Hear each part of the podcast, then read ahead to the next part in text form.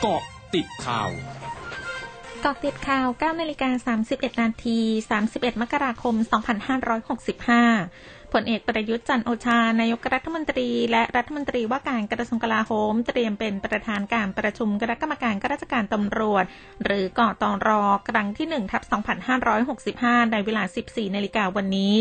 โดยมีวาระที่น่าสนใจ คือเสนอที่ประชุมทราบคำสั่งศาลปกครองสูงสุด กลับคำสั่งไม่คุ้มครองชั่วคราว ผลตำรวจโทวิรชัยทรงเมตตาปมโดนคำสั่งสำรองราชการ และวาระเรื่องที่เสนอขอพิจารณาการขออนุมัติเลื่อนเงินเดือนเป็นกรณีพิเศษ เฉพาะรายในห่วงที่มีได้ปฏิบัติราชการให้แก่ข้าราชการตำรวจจำนวน 16 ราย และร่างกฎคณะกรรมการข้าราชการตำรวจว่าด้วยคุณสมบัติ และลักษณะต้องห้ามของการเป็นข้าราชการตำรวจ นายแพทย์ยง ภู่วรวรรณหัวหน้าศูนย์เชี่ยวชาญเฉพาะทางด้านไวรัสวิทยาคลินิก ภาควิชากุมารเวชศาสตร์ คณะแพทยศาสตร์ จุฬาลงกรณ์มหาวิทยาลัย โพสต์เฟซบุ๊กว่าการกระตุ้นเข็ม 3 ด้วยวัคซีน mRNA ตามหลังวัคซีนเชื้อตาย 2 เข็ม กระตุ้นภูมิได้สูง ไม่ว่าจะใช้เพียงครึ่งโดสหรือเต็มโดสผลที่ได้ใกล้เคียงกัน ซึ่งในต่างประเทศมีการใช้วัคซีนโมเดอร์นากระตุ้นเข็ม 3 เพียงครึ่งโดส หรือ 50 ไมโครกรัมเท่านั้นสำหรับประเทศไทยอยากจะแนะนำให้ใช้วัคซีนโมเดอร์นาเพียงครึ่งโดสเช่นเดียวกัน เพื่อลดอาการข้างเคียง ส่วนวัคซีนไฟเซอร์ขณะนี้ปริมาณ mRNA ที่ใช้อยู่มีขนาด 30 ไมโครกรัม ทางปฏิบัติทั่วไปถ้าวัคซีนไม่ขาดแคลนก็ให้เต็มโดสสำนักการแพทย์กรุงเทพมหานครเปิดจุด Walk-in ฉีดวัคซีนแอสตราเซเนกาเข็มที่ 1 เข็มที่ 2 และเข็มกระตุ้นสำหรับประชาชนอายุ 18 ปีขึ้นไป ทั้งชาวไทยและต่างชาติทุกสิทธิ์ ตั้งแต่วันนี้เป็นต้นไป หรือจนกว่าวัคซีนจะหมดณจุดบริการฉีดวัคซีนที่โรงพยาบาลในสังกัดกรุงเทพมหานคร 7 แห่ง คือโรงพยาบาลกลาง โรงพยาบาลเจริญกรุงประชารักษ์ โรงพยาบาลหลวงพ่อทวีศักดิ์ โรงพยาบาลลาดกระบัง โรงพยาบาลราชพิพัฒน์ โรงพยาบาลคลองสามวา และโรงพยาบาลบางนา บรรยากาศที่บริเวณศาลเจ้าแม่น้องช้าง เจ้าพ่อปุงเท่ากง แก่กวงหลี สิ่งศักดิ์สิทธิ์คู่บ้านคู่เมือง ในเขตเทศบาลตำบลหนองช้าง อำเภอหนองช้าง จังหวัดอุทัยธานีเป็นไปอย่างคึกคักชาวไทยเชื้อสายจีนพร้อมใจกันสวมใส่เสื้อสีแดง และสวมหน้ากากอนามัย เพื่อป้องกันตนเองจากการระบาดของเชื้อไวรัสโควิด -19 นำเครื่องเส้นไหว้ หมูไก่เป็ด ผลไม้มงคลต่างๆ เหล้าน้ำชา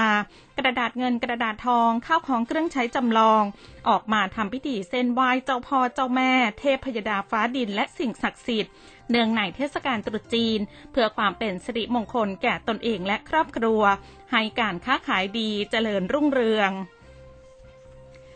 นายจิตติตั้งสิทธิพักดีนายกสมาคมค้าทองคำเผย ช่วงเทศกาลตรุษจีนปีนี้ ยอดขายทองจะกลับมาดีขึ้นร้อยละ5ถึง10 หากเปรียบเทียบกับช่วงเดียวกันของปีก่อน เนื่องจากราคาทองคำปรับตัวลดลง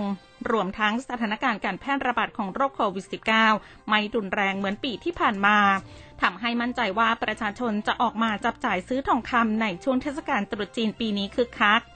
สำหรับทิศทางราคาทองคำในตลาดโลกคาดว่าจะเป็นช่วงขาลงและปรับตัวลดลง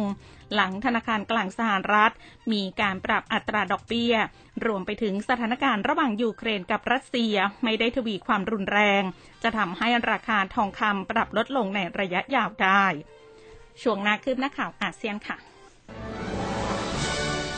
ร้อยจุดห้าคืบหน้าอาเซียน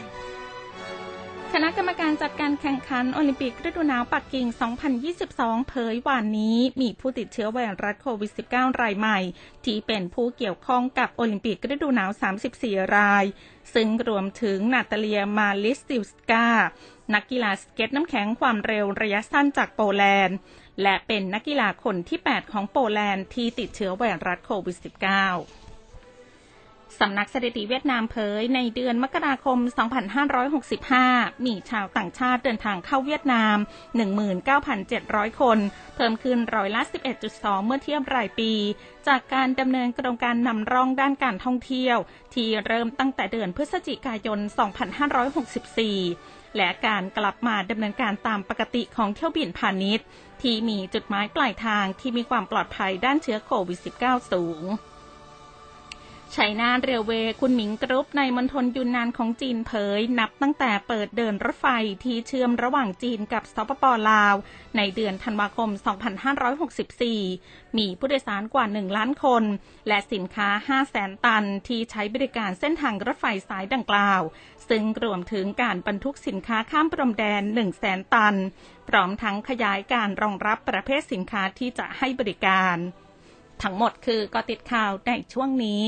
สุพิชยาภาพันธ์รายงานค่ะ